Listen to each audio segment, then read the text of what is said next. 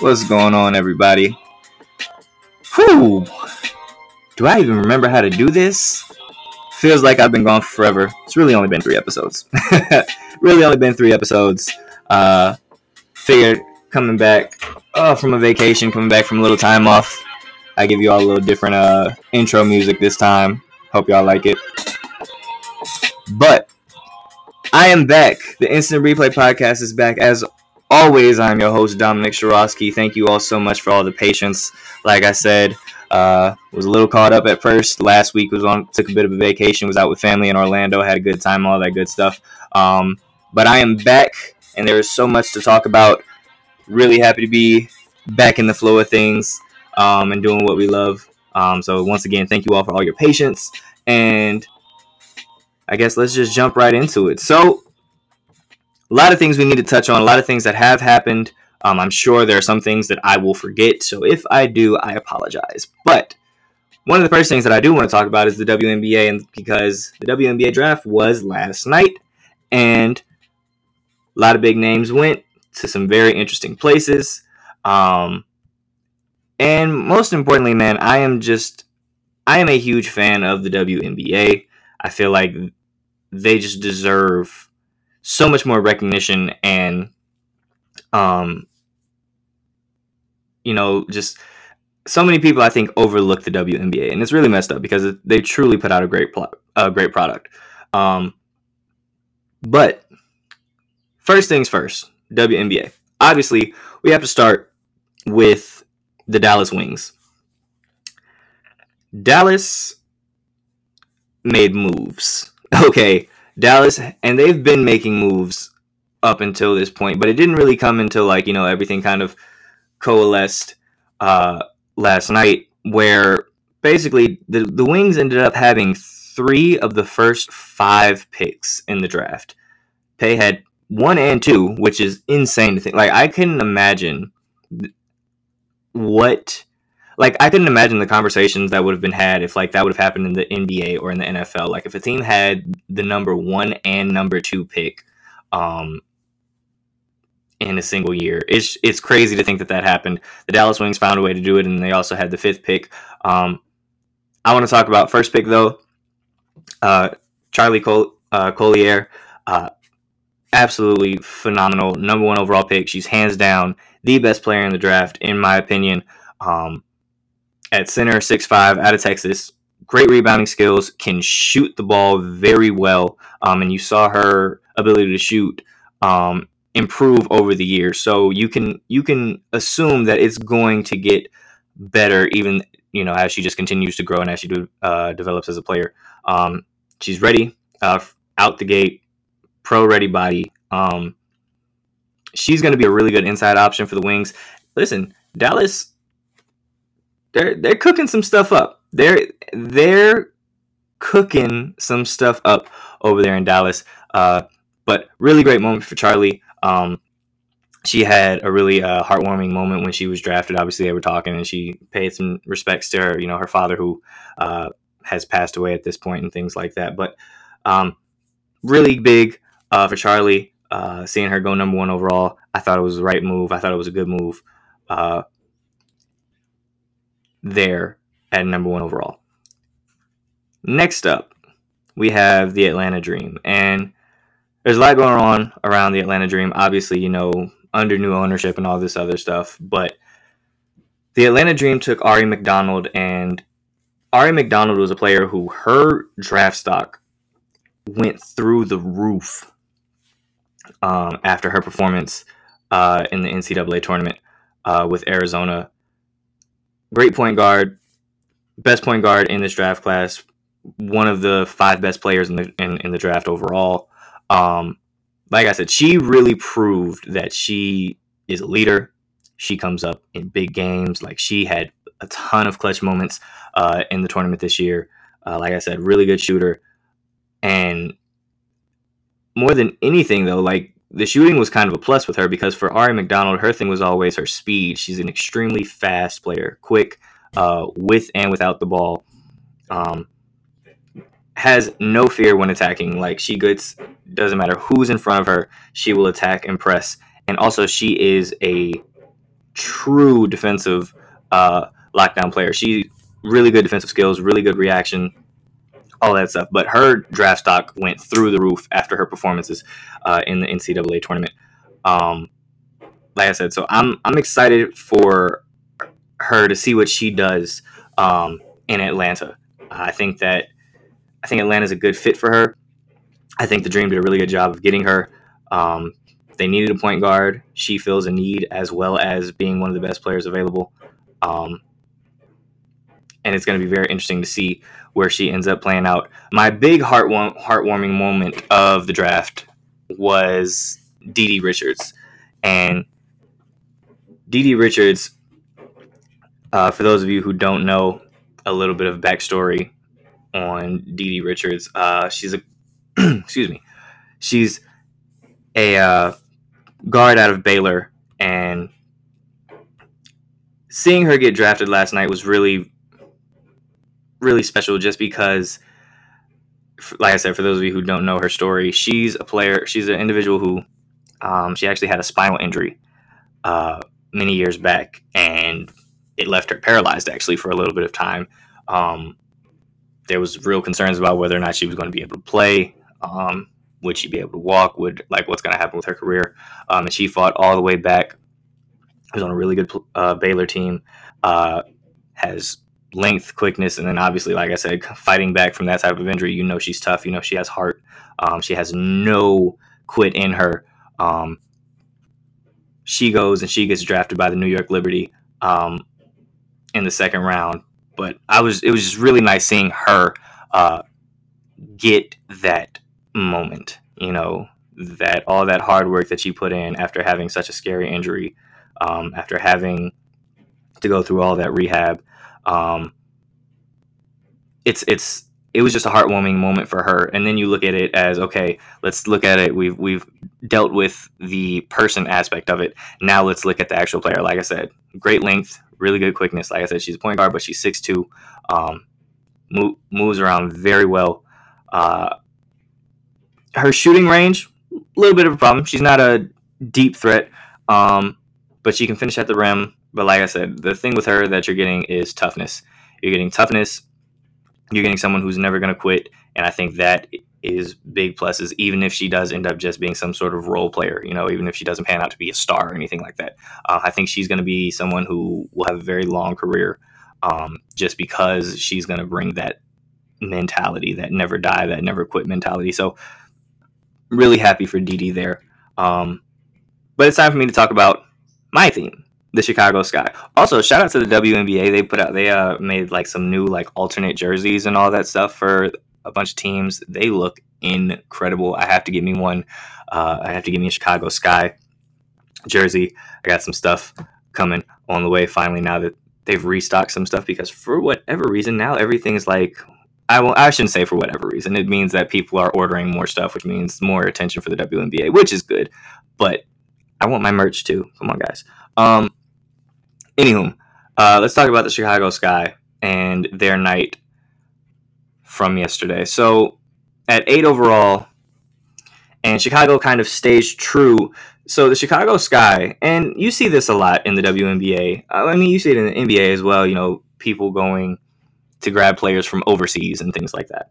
Uh, Chicago does it fairly often though, and Shyla Heal, selected number eight overall is a really great selection um, because it gives first things first it gives us an answer and a little bit more flexibility at point guard. Obviously courtney vandersloot is our bona fide starter. She's going to go down as one of the greatest chicago sky players of all time. Uh, they need to retire her jersey all that stuff like she's like she's point god as far as i'm concerned or point goddess however you want to say it. Um, but we do need someone behind her. Courtney's starting to get up there in age how much longer is she going to play? We'll see. Shyla Heal is a really great option to have as a backup point guard and as someone who can eventually um, take over for Courtney when she does decide to hang it up. Um, young, but she, like I said, she from Australia, um, and she's played professionally from a, for for five years now. You know, she began her professional career at 14. She's played, you know, like I said, against uh, players like Liz Cambage in the Australian leagues and things like that. So she knows what type of level, like she knows the level of competition that she's going to be playing against in the WNBA. Uh, she's been doing it for a long time. You know, kind of similar to how like people felt about Luka Doncic coming out. It was like, all right, he's been playing in the Euro League for years. He's won a championship there. Like he's been playing against grown men since he was like 12 years old. So he's his game should translate. And obviously, we've seen what Luka does. I'm not putting that type of pressure on Shyla Heal. I'm not saying she's going to be Luka Doncic in the WNBA at all, but a little similarity there as far as someone who has played um, in a professional league before and has played against other professional players. I think that type of experience at a young age hardens you and it really prepares you for what the WNBA is going to bring. Um, she is great at finishing at the rim. Uh, she she's a drive first player. You know, very different from what we see um, across any basketball league now, where everyone kind of goes to shooting the ball. You know, everyone wants to shoot threes she's a shooter second. She wants to get to the rim. She likes to finish. And I'm really interested to see how she translates over uh, to the WNBA. I like the combination though of Shyla Heal uh, coming off the bench. Uh, you still have Diamond DeShields there, who's one of my favorite players in the league. Obviously, Allie Quigley, Courtney Vandersloot, and then Candace Parker coming. This Chicago Sky team, man, this Chicago Sky team is really, really coming together very nicely. Um, and then the other selection for the Chicago Sky was Natasha Mack in the second round. And Natasha Mack, I think, getting her, this was really good value. She's, Natasha Mack was one of the 10 best prospects in this draft class, in my opinion. Um, so the fact that they were able to get her at like pick 16 um, is great. Like the fact that they were able to get her that late in the second, or you know, after that, after all those picks, you know, to get her in the second round at pick four, uh, is pretty crazy to me. Um, she is tall, like I said, long, agile, moves very well. She can control the game at the defensive end, which is something. it's not. It'll be nice to have because Azura, Azura Stevens hasn't always been that. Um, they do have Stephanie there, and she's good. But Natasha Mack coming out of Oklahoma State, six four, like I said, long, agile. She can really control the paint. Um, a hell of a de- hell of a defensive rebounder. She's gonna clean up the boards, be a glass cleaner, um, and a shot blocker. I really love that. Uh, getting her in there, I'm huge. I'm old school, so I'm defense first, right? Like that's that that's what gets me excited. Like, yeah, everyone, like even across all sports now, it seems like everyone's geared towards offense because that's what people want to see. I'm old school. Give me someone who works hard. Give me someone who's gritty. Give me someone who's going to play defense. Give me someone who's going to be locked down. Give me someone, you know, like as far as defense goes, like rebounding and all that. That's the thing, right? Like offense is about skill. Rebounding and defense, a lot of times, it's just about who wants it more. Like who's willing to put the effort in, right? And so when you have people like Natasha Mack who are dynamic rebounders and shot blockers, it shows she's willing to put out more effort than you. Um, so I was really happy about that. Uh, Jasmine Walker was selected. Um, just going through some of the other picks here, Jasmine Walker was selected number seven overall by the Sparks. Um, it was a really good night. Really good night. Wasn't too many surprises. Um, you know, things kind of went uh, how you thought they would. But all in all, really great night for the WNBA. Extremely excited for all of these ladies uh, for the opportunity that they are going to get. Um, and yeah, I'm, I'm I'm excited for this this this draft, this this upcoming season. I'm really excited about it. I can't wait. And like I said, I'm I've, I've told you all ever since the news that we got Candace Parker, the Chicago Sky. I'm all in. I'm all in on us winning the championship this year. I want it. I need it. Um, and I believe it's going to happen. So, moving from the WNBA to. Do I want to talk NBA first or NFL? You know what? I'm gonna call it audible. I was gonna go NFL. We'll go NBA. Keep all the basketball talk in one section, and then we'll finish off with the NFL. So moving from the WNBA to the NBA, a lot of things that we missed um, while I was gone for the past week and a half, basically. Um, one of the more surprising pieces of news was the retirement of, or retiring, sorry, of Lamarcus Aldridge. Um, Aldridge obviously had just recently uh, signed with the Brooklyn Nets after uh, working out a buyout of his contract uh, from the San Antonio Spurs.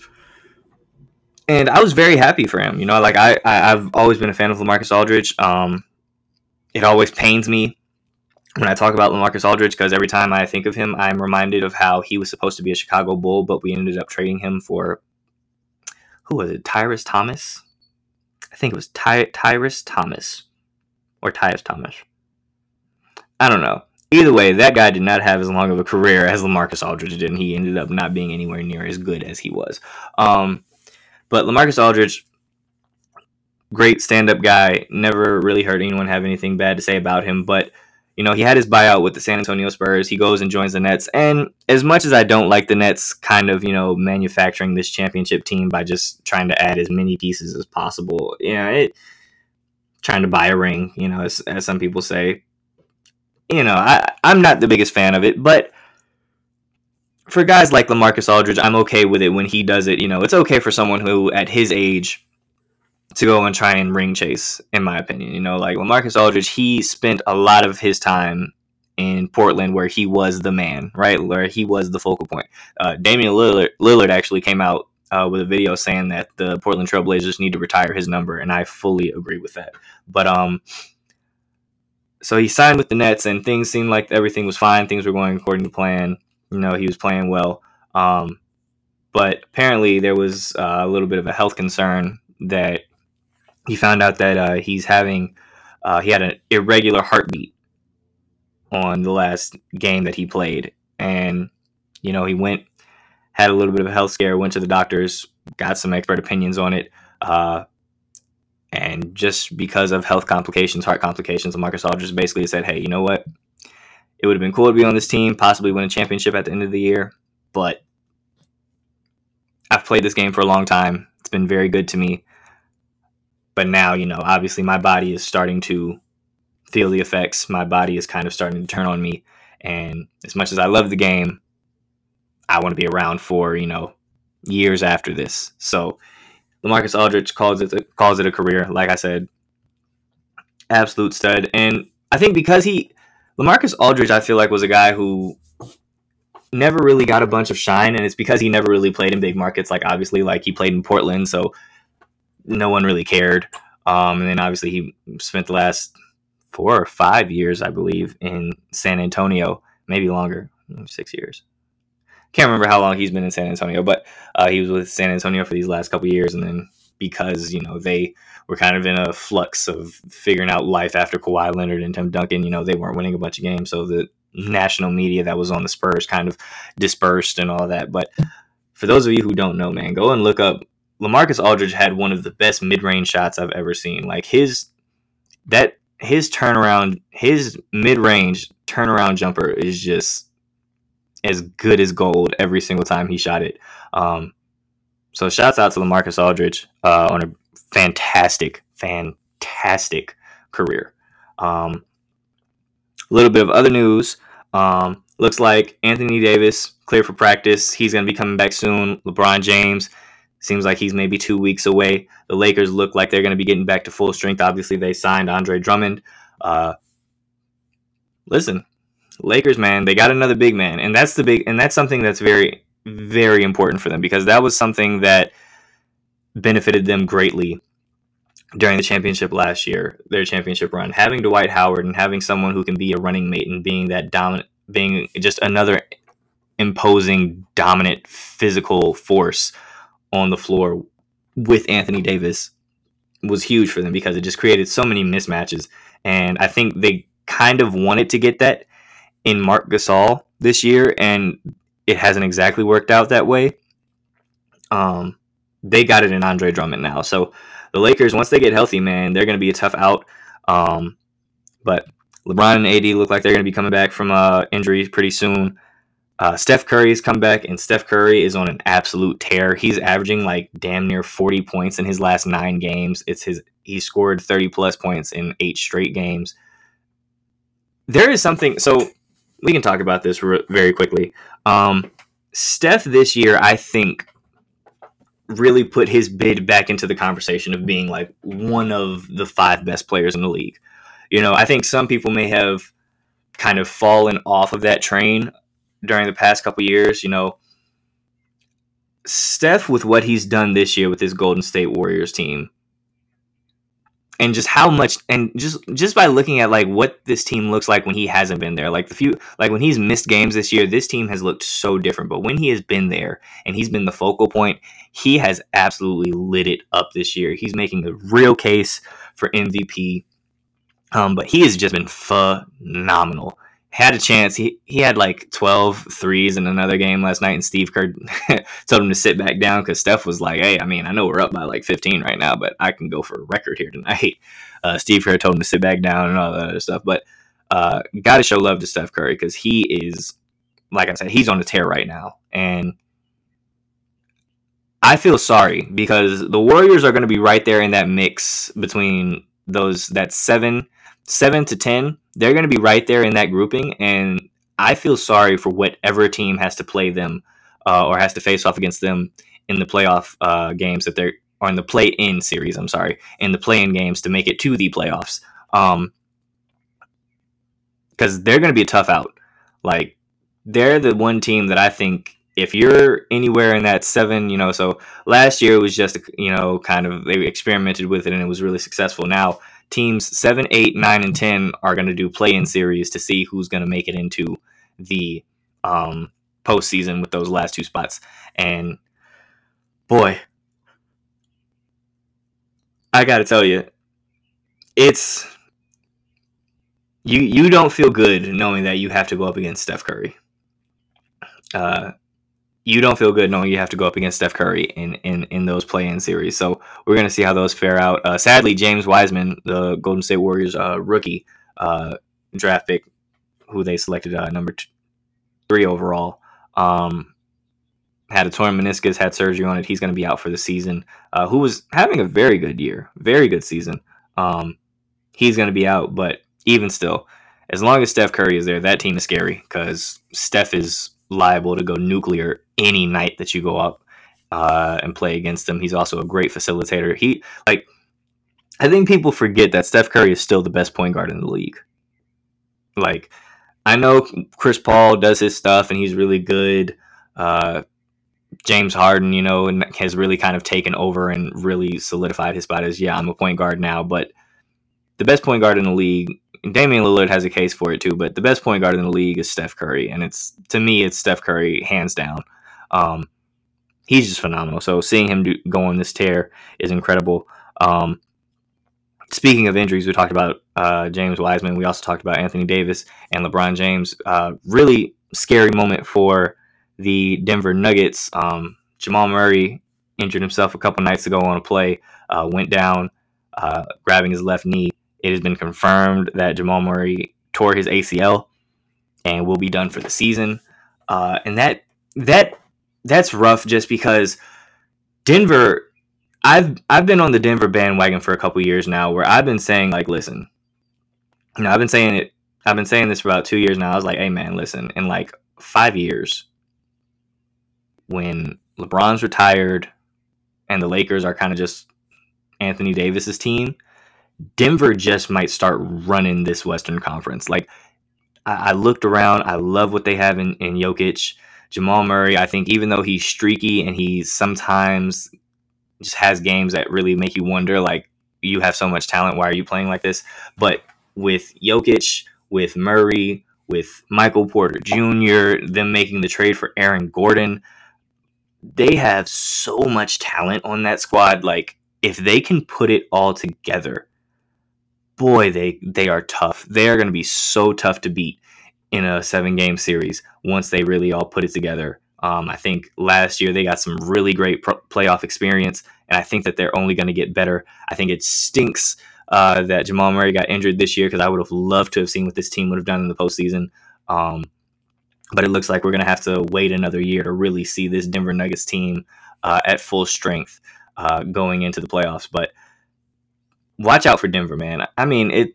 You could say that about a bunch of teams in the Western in the Western Conference, by the way. Though, like that's the thing, right? Like the Phoenix Suns are on the rise. You have Chris Paul. You have Devin Booker. Uh, you have um, DeAndre Ayton, right? Like you have pieces there. You have a really good head coach in Monty Williams. You have the Utah Jazz, who are just absolutely balling out. They've been the best team in the league all year.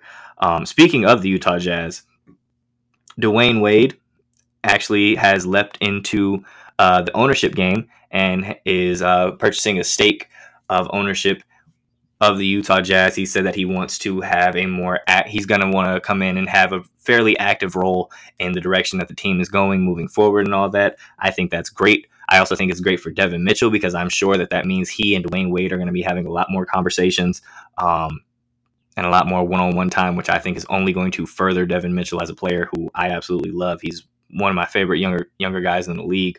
Um, so big moment there for Dwyane Wade. Tell Aaron Aaron Rodgers, not Aaron Rodgers, Alex Rodriguez um, jumped into the ownership game as well. He and a business partner are actually acquiring the Minnesota Timberwolves. It was actually a really funny moment. Um, Minnesota Timberwolves, the number one selection in this year's draft, Anthony Edwards.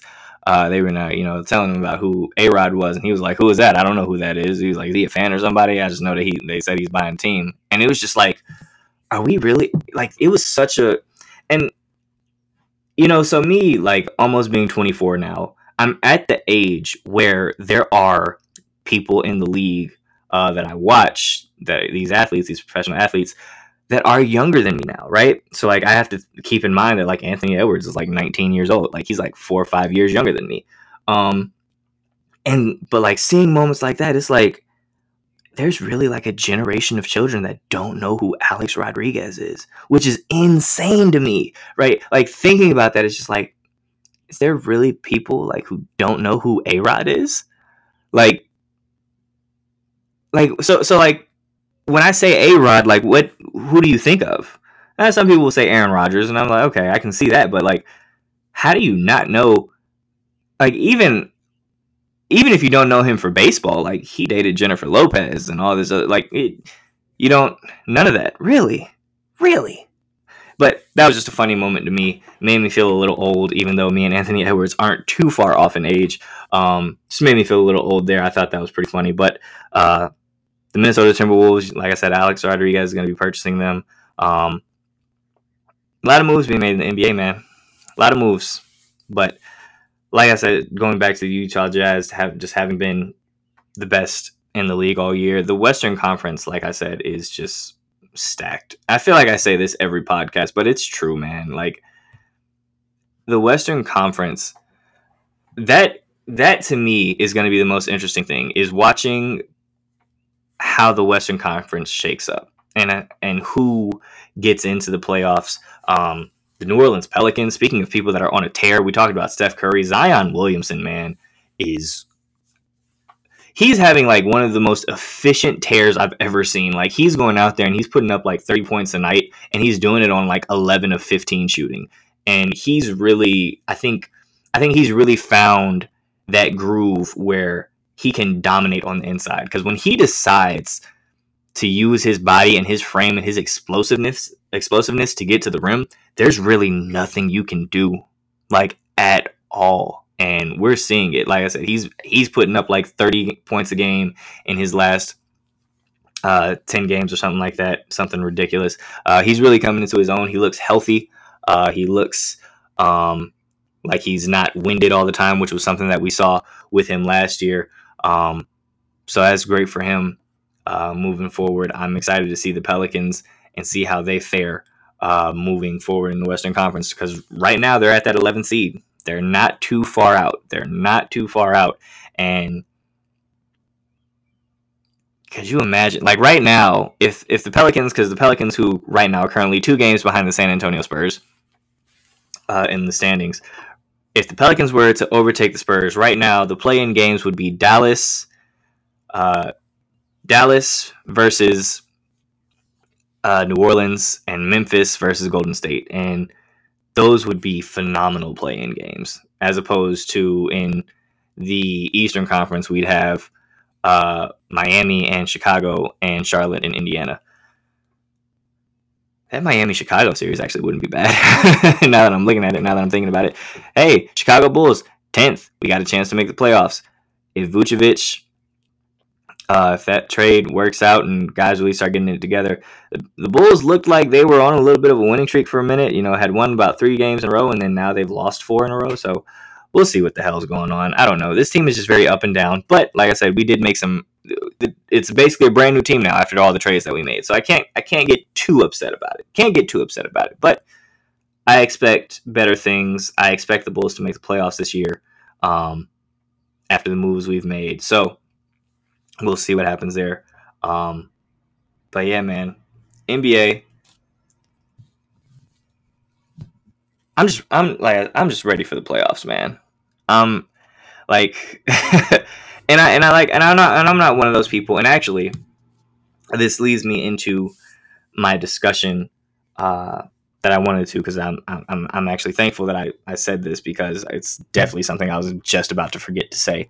But I want to talk about the NBA and the regular season. And I've seen so many people get into this debate about resting players during the year. Resting players, load management. You know, something that Gregg Popovich with the San Antonio Spurs made uh, famous. You have a lot of people who are under the assumption that resting players is ruining the league. It makes it a worse product for the fans because you know, the fans pay the money to come see the players play, not to sit on the bench. You know, if they're if guys are healthy, they should play. And I get that. Right? I hear you. But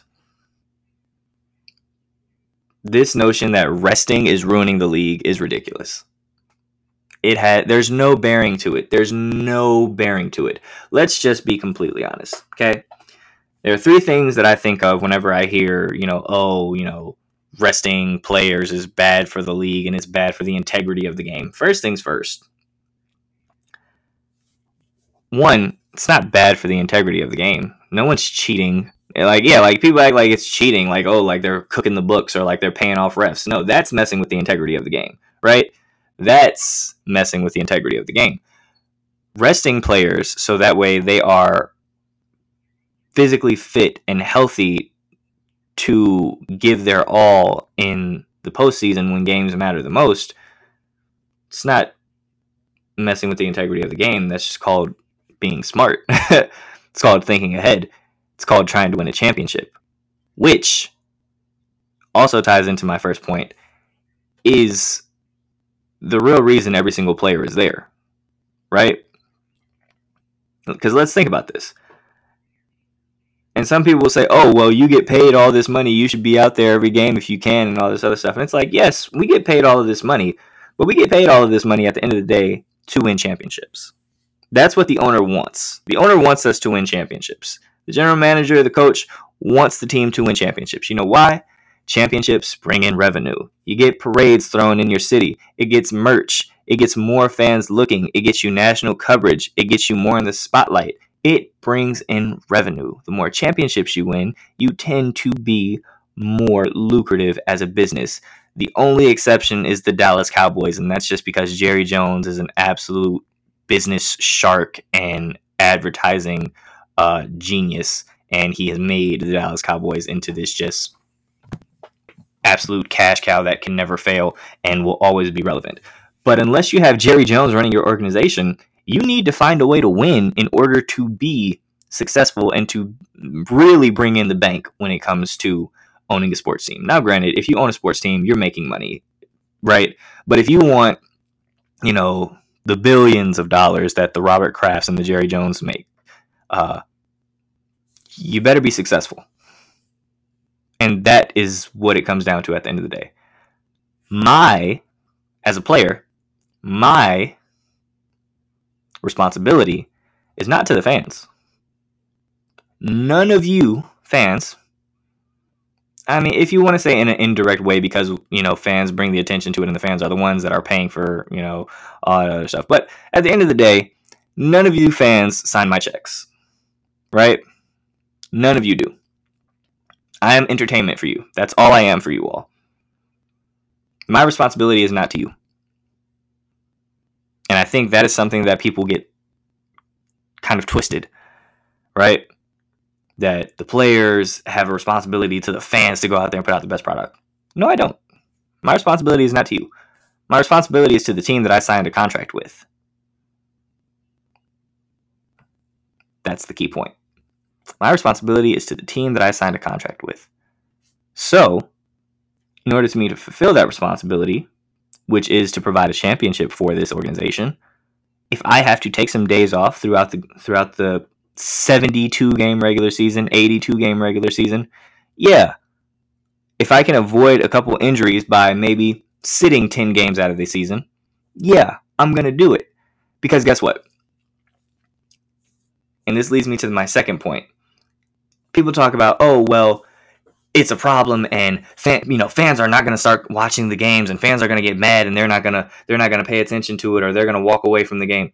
No, they're not. no, they're not. You think the second most popular and second biggest sport in America is going to fail because fans are going to walk away from it because oh, guys are resting because I paid my hard earned money to watch LeBron James play and he's sitting on the bench tonight because of load management, you think people are really going to never watch another basketball game again because of that? They, it's not true. The, the group of people that would actually do that, the percentage is so minuscule, you wouldn't even notice that they're gone. You wouldn't. People aren't going to abandon ship. People aren't going to stop watching basketball. Hell, the NFL basically ran Colin Kaepernick out of the league and all this other stuff. And guess what? Still there. At certain points, as an organization, as an association, as a business, there is a thing as getting too big to fail. The NBA is at that point. They're too big to fail. They're too important to fail sports is very much woven into the fabric of America. And football and basketball are the two most useful stitches in that fabric. People aren't going to run away from basketball just because some guys are sitting out. And if you think that, it's a very asinine thought process. It's not going to happen at all. Because here's the thing: we've had we've had this we've had so many moments like this before. Where like, oh, you know, it's it's it's people aren't gonna want to watch. It's not true.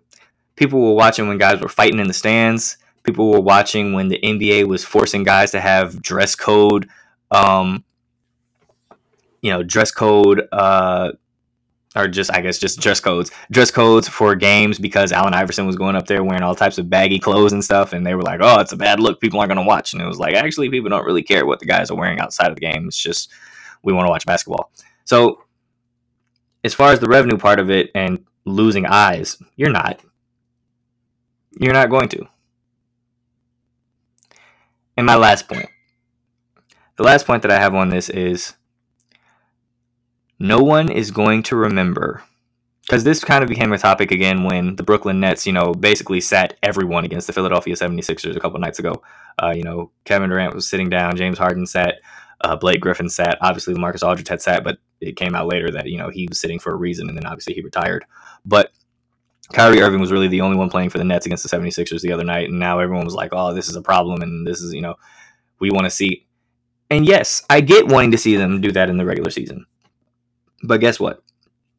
If we get to see a fully healthy Brooklyn squad take on a fully healthy Philadelphia 76er squad in the playoffs, no one's going to remember that, oh, on April 12th of 2021, uh, uh, Kevin Durant and James Harden and LaMarcus Aldridge and Blake Griffin all were load managing, and it just burned me up so bad, and I was so mad about it. No one's gonna remember that. it's not gonna matter. No one's gonna care. Because if we get the matchups that we want, when we see these guys healthy in the playoffs, which are the things that we really remember, who cares? Right? Like and that's and that's my question to people who pose this argument. You know, it's like, okay, do you want to see them play for one game? Like, okay, so let me ask you this. Would you rather those guys play every single game of the regular season and have their bodies so broken down that we never get to see the real matchups that we want to see in the postseason? Or would you rather those guys take 10, 12, maybe 15 games off during the season? Because hell, it's an 82 game season. This season it's 72. But typically it's an 82 game season. Yeah, 10 to 15 games, rest, maybe, you know, on the on the back end of a doubleheader or uh, or on back to back nights and things like that, games where you're playing I don't know like four games in a six day stretch. Yeah, maybe maybe you can take a game off during that stretch, right? Like that. This idea that guys have to play a full 82 and that like everyone has to be Iron Man page like type style. Like I get it, that's what guys did back in the day, right? It's also one of the big reasons why when you look at a lot of guys who played in the 80s and 90s, they can barely walk today. It's not because they got old. It's because their bodies have just been so beaten up. So I don't care if guys are missing games during the regular season. I don't. Will you be there and will you be at your best and will you be healthy for the postseason when games really matter? Yes, okay, then cool. Take all the time off that you want. If it means that, damn, yeah, I did pay $300 for this ticket tonight to see Zach LaVine play, and yeah, it sucks that I'm going to miss out on that opportunity. But guess what? If you're that big of a fan that you're paying $300 to see to see a couple players play, you're probably going to pay that money again to attempt it again, right? Like that's the thing, right? Like if cuz and that's that goes back to my other point about like this idea that like oh it's ruining the game because now people are going to get upset and people aren't going to going to want to go see it it's like if you have someone who's willing to pay $400 to watch a basketball game you really think that they're going to stop just because one night that they went the superstars were resting no this is someone who just spent $400 on a basketball game they're to be back like it's always been funny to me this conversation rest is not ruining the league you know what is ruining the league referees. And they're ruining every league. They're ruining MLB, NFL, NBA. Let's fix that. Before we start talking about players resting because yeah, you try playing like and that's my thing too. Like you'd go out there and try and play 82 games of professional basketball in like, you know, the span of 5 months, 6 months. Like that's a lot. That's a lot of basketball. That's a lot of minutes. That's a lot of mileage on the body. So, do I have a problem with guys taking a couple games off throughout the season? Not at all. As long as you're healthy for the postseason and we get the matchups that we want, hey, I'm all for it. But I just think that it's funny this notion that you know that is that like players resting is what's ruining the league. No, it's not. Eh, trust me, the league is doing just fine. But moving from one league, the association actually, moving from the association to the league, we have the NFL. Some big things to talk about in the NFL. First things first, I want to talk about this Aaron Donald situation because I think it's hilarious. So, a guy uh, filed a lawsuit against Aaron Donald alleging that Aaron Donald assaulted him. And the guy posted a picture of his face and he was absolutely bludgeoned. Like, eye was swollen shut, bruises everywhere. And immediately I was calling BS on this. One, now I don't know Aaron Donald personally, but I've seen quite a few Aaron Donald interviews. I've seen his interactions on, you know, the show Hard Knocks and, you know, just kind of the way he is. Aaron Donald, for the most part, seems like a young man who has his head on his shoulders and is very aware of his presence, very aware of um, what's going on and what is expected of him. He doesn't seem like someone who goes out and starts fights. Now, granted, this was in the south side of Pittsburgh. Now, for those of you who don't know about Pittsburgh, I'm I won't call myself a uh, I'm I'm pretty savvy about the whereabouts of the state of Pennsylvania and where some of the rougher areas are. South Pittsburgh is pretty rough. Specifically, one street, which I believe it's Carson Street, where it is just a street filled with bars. It actually is holds the Guinness World Record for most bars per capita in a single area, right? And that street gets littered with drunk people all of the time. it is an absolute nightmare sometimes down there depending on the night. Sometimes if you get all if you get all the right drunk people down there, it's a great time. All the bars close at about the same time, so then you just have a ton of drunk people on the street. It can be a lot of fun. It can be a terrible night, right? It's it's really a 50-50. You got to experience it for yourself. But a couple things that I first pointed out here. I was like, one, Aaron Donald isn't going to go out and start, you know, no BS with nobody. If Aaron Donald got into a fight, it's because someone goaded him into it because he's in Pittsburgh. That's where Aaron Donald is from. There isn't a single person in Pittsburgh who doesn't know what Aaron Donald looks like. Also, you can kind of just tell by looking at Aaron Donald, he probably plays some sort of professional sport. For those of you who don't know what Aaron Donald looks like, just go and Google him and you'll understand what I mean. And so my immediate reaction was, oh, this guy probably got in Aaron Donald's face, probably got a little boozed up, a little liquored up, went over there, tried to talk crazy to Aaron Donald, tried to start some stuff, and Aaron Donald finished what he could not. Um, then we got the videotape out today, and apparently Aaron Donald didn't even fight anybody. Aaron Donald was coming to break it up.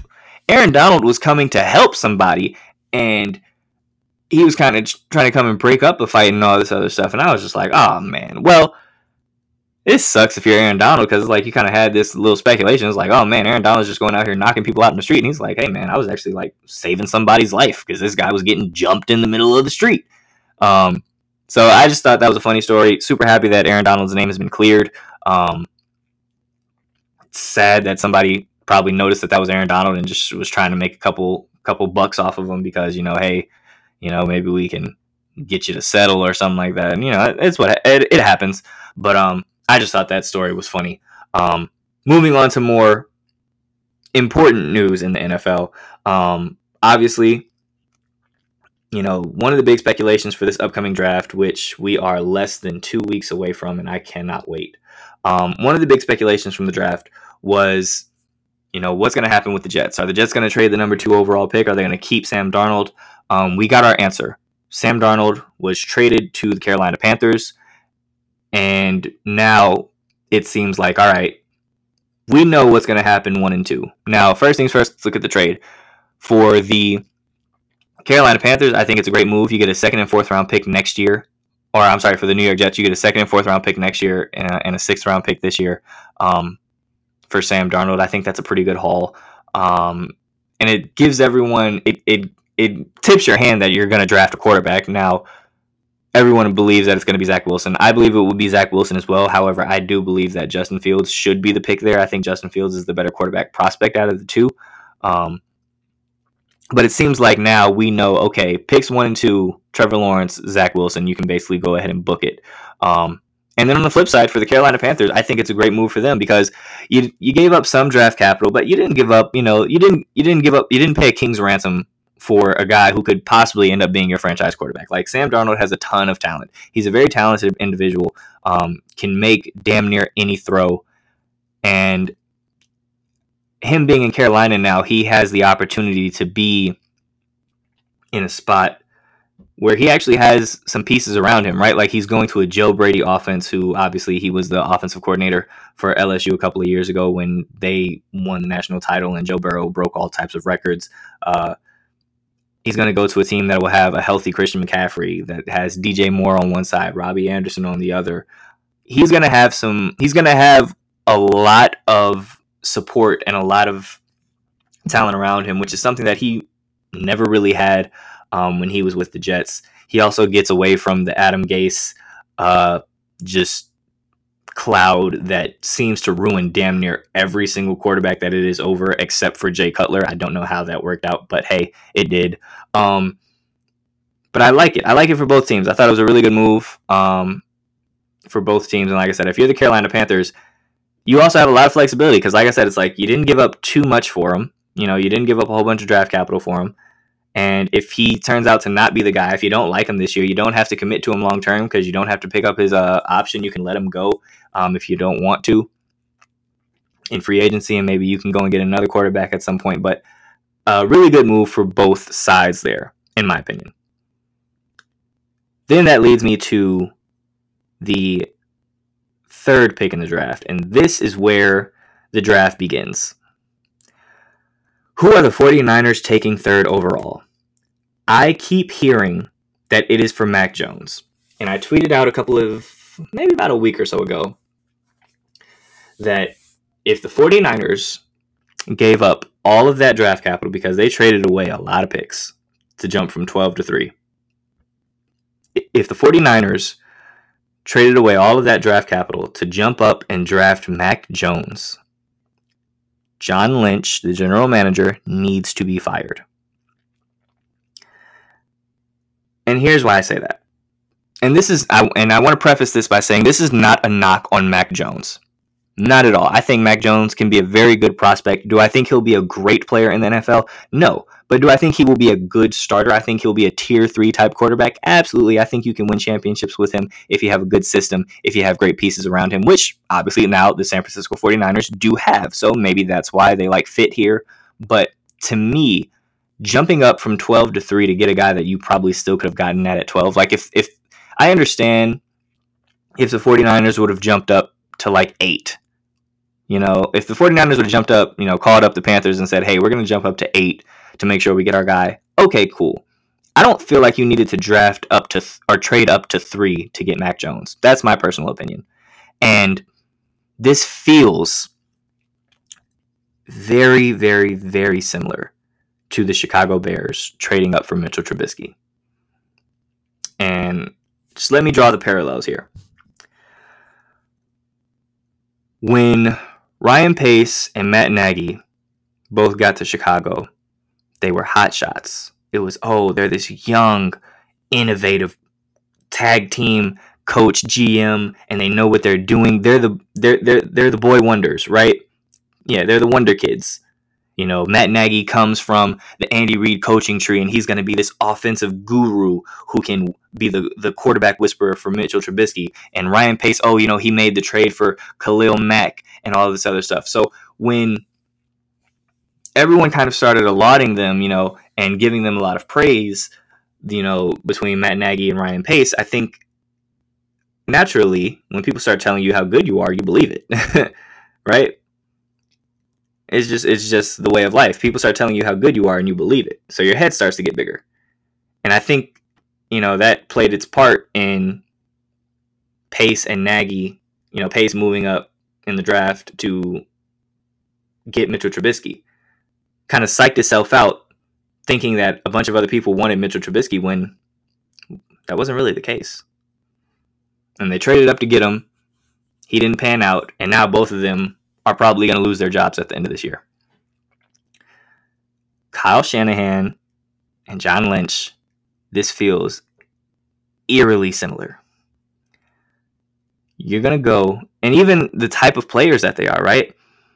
When you look at Deshaun Watson, who to me was the best quarterback prospect in that draft class that year, Deshaun Watson was a guy who was proven, had started a plethora of games, won a championship, had played against and with top tier talent, and showed that he was elite. And the Bears passed up on him to draft this guy who had one good year. One good year and a limited amount of starts. Who does that sound like? Mac Jones. Mac Jones started one year at Alabama, and he was surrounded by talent. Surrounded by talent. I mean, yeah, what he did was impressive, but I'm pretty sure I could go out there and I could throw for. I'm pretty sure I could go out there and throw 30 touchdowns if I have DeVonta Smith on one side, Jaylen Waddle on the other, a great offensive line in front of me, and even more stellar defense uh, to protect for the few mistakes that I do make. And oh, by the way, yeah, I still have Najee Harris to hand the ball off to. Pretty good life you're living being the quarterback of uh, at Alabama right now, right? So Mac Jones only one year as a starter. Granted, he was phenomenal in that year, but he has limited mobility. And how much better is he really going to be than what you already have in Jimmy Garoppolo? Because if you're making this move because you're just worried about maybe Jimmy not always being healthy, I just I don't know if you again I don't know if you needed to give up that much draft capital to get him. You know, and so this feels like the Bears drafting Mitchell Trubisky. The 49ers, I think, psyched themselves out. I think the 49ers started hearing everyone tell them how good they were, especially uh, Kyle Shanahan and John Lynch. And I think they psyched themselves up into believing that there was a bigger market for Mac Jones than there actually is. I think the 49ers are the only team that's really in love with Mac Jones. I think the 49ers are the only team that looks at these quarterbacks and say, yes, Mac Jones is our guy. I think every other team in the NFL looks at the, all these draft prospects, and I think a ton of them would rather have Zach Wilson, would rather have Justin Fields, would rather have Trey Lance. Hell, me personally, I'd rather have Kyle Trask and maybe even Kellen Mond before I looked at Mac Jones. That's just me. If they traded up to get Mac Jones, after giving up all of that, boy, he better pan out.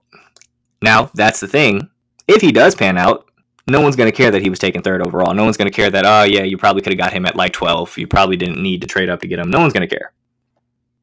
And he will have a great chance to succeed because obviously that team has a ton of talent. You got a great defense there. Kyle Shanahan, great offensive mind. He's going to scheme scheme up an offense that's very quarterback friendly.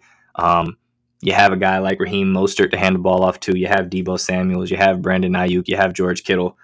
You got pieces. So he would be able to come in and have some success, but I just it feels like a mistake. If you have the opportunity to get a guy like Justin Fields, who, similar to Deshaun Watson, multiple starts, was a starter for two years in Ohio State, put up great numbers both years, showed toughness, showed grit, put up great numbers against great players. Absolutely torched Clemson in the playoffs. Torched them after taking a huge shot that looked like he damn near broke his ribs and then came out and finished that game. Super tough. And then went out a couple weeks later and took on an even tougher Alabama defense. Yes, they lost, but he was very clearly hampered and he was going out there doing everything he possibly could. I just don't get it. I don't get it. Mac Jones wouldn't be my selection. Um, but the thing that's interesting is everyone keeps on saying that Mac Jones is the pick here, but Justin Fields held a second pro day not too long ago. And who was there? The 49ers, Kyle Shanahan. So things are getting interesting. Things are getting interesting. Who are they going to take at number three overall? It seems like it's going to be Mac Jones. If not, I think that means that it's going to be in for a wild ride for the rest of the uh, draft. If they do take Mac Jones, where does Trey Lance go? What do the Falcons do at four? Do they go with a quarterback? Do they trade back? Is someone like how far will Justin Fields fall? Like all of these things are going to be crazy. I'm super excited for the draft. I keep I tell you everyone the NFL draft is hands down my favorite sporting event every single year. Um, and I'm super excited about it. So we're over the one hour mark here. I think that's a pretty good point to cap this episode off at. Um, but don't worry, I won't take another you know, three episode hiatus. I will be back with another episode on Tuesday for you guys. But this has been the Instant Replay Podcast. As always, I'm your host, Dominic Shirosky. Thank you all so much for listening um, and all the support and patience. um, if you like today's episode, tell a friend to tell a friend, like it, share it, all that good stuff. If you didn't like today's episode, just act like it didn't happen. And as always, I leave you all with a quote. Kobe Bryant once said, No one hates the good ones, they only hate the great ones. So, Go out there, make some new haters. And one more thing before we get out of here, I would be completely remiss to not show my respects and say rest in peace to one of the greatest rap artists of all time, one of the most influential, one of the greatest to convey emotion in his words, and an all all around outstanding human being, someone who always stayed humble, someone who was never too big for a job, was never too big or too Hollywood or too popular or too famous to show his fans how much he appreciated them or to just be a really a, a human, you know? Um, but rest in peace to the dog himself, DMX. Um, 50 years on this earth. It's it's not nearly enough. Would have loved to have had you for much longer, but you were called home and you did three lifetimes worth of good in those 50 years. So, thank you for everything that you gave us and rest in peace DMX. All right, guys. I'll see you Tuesday.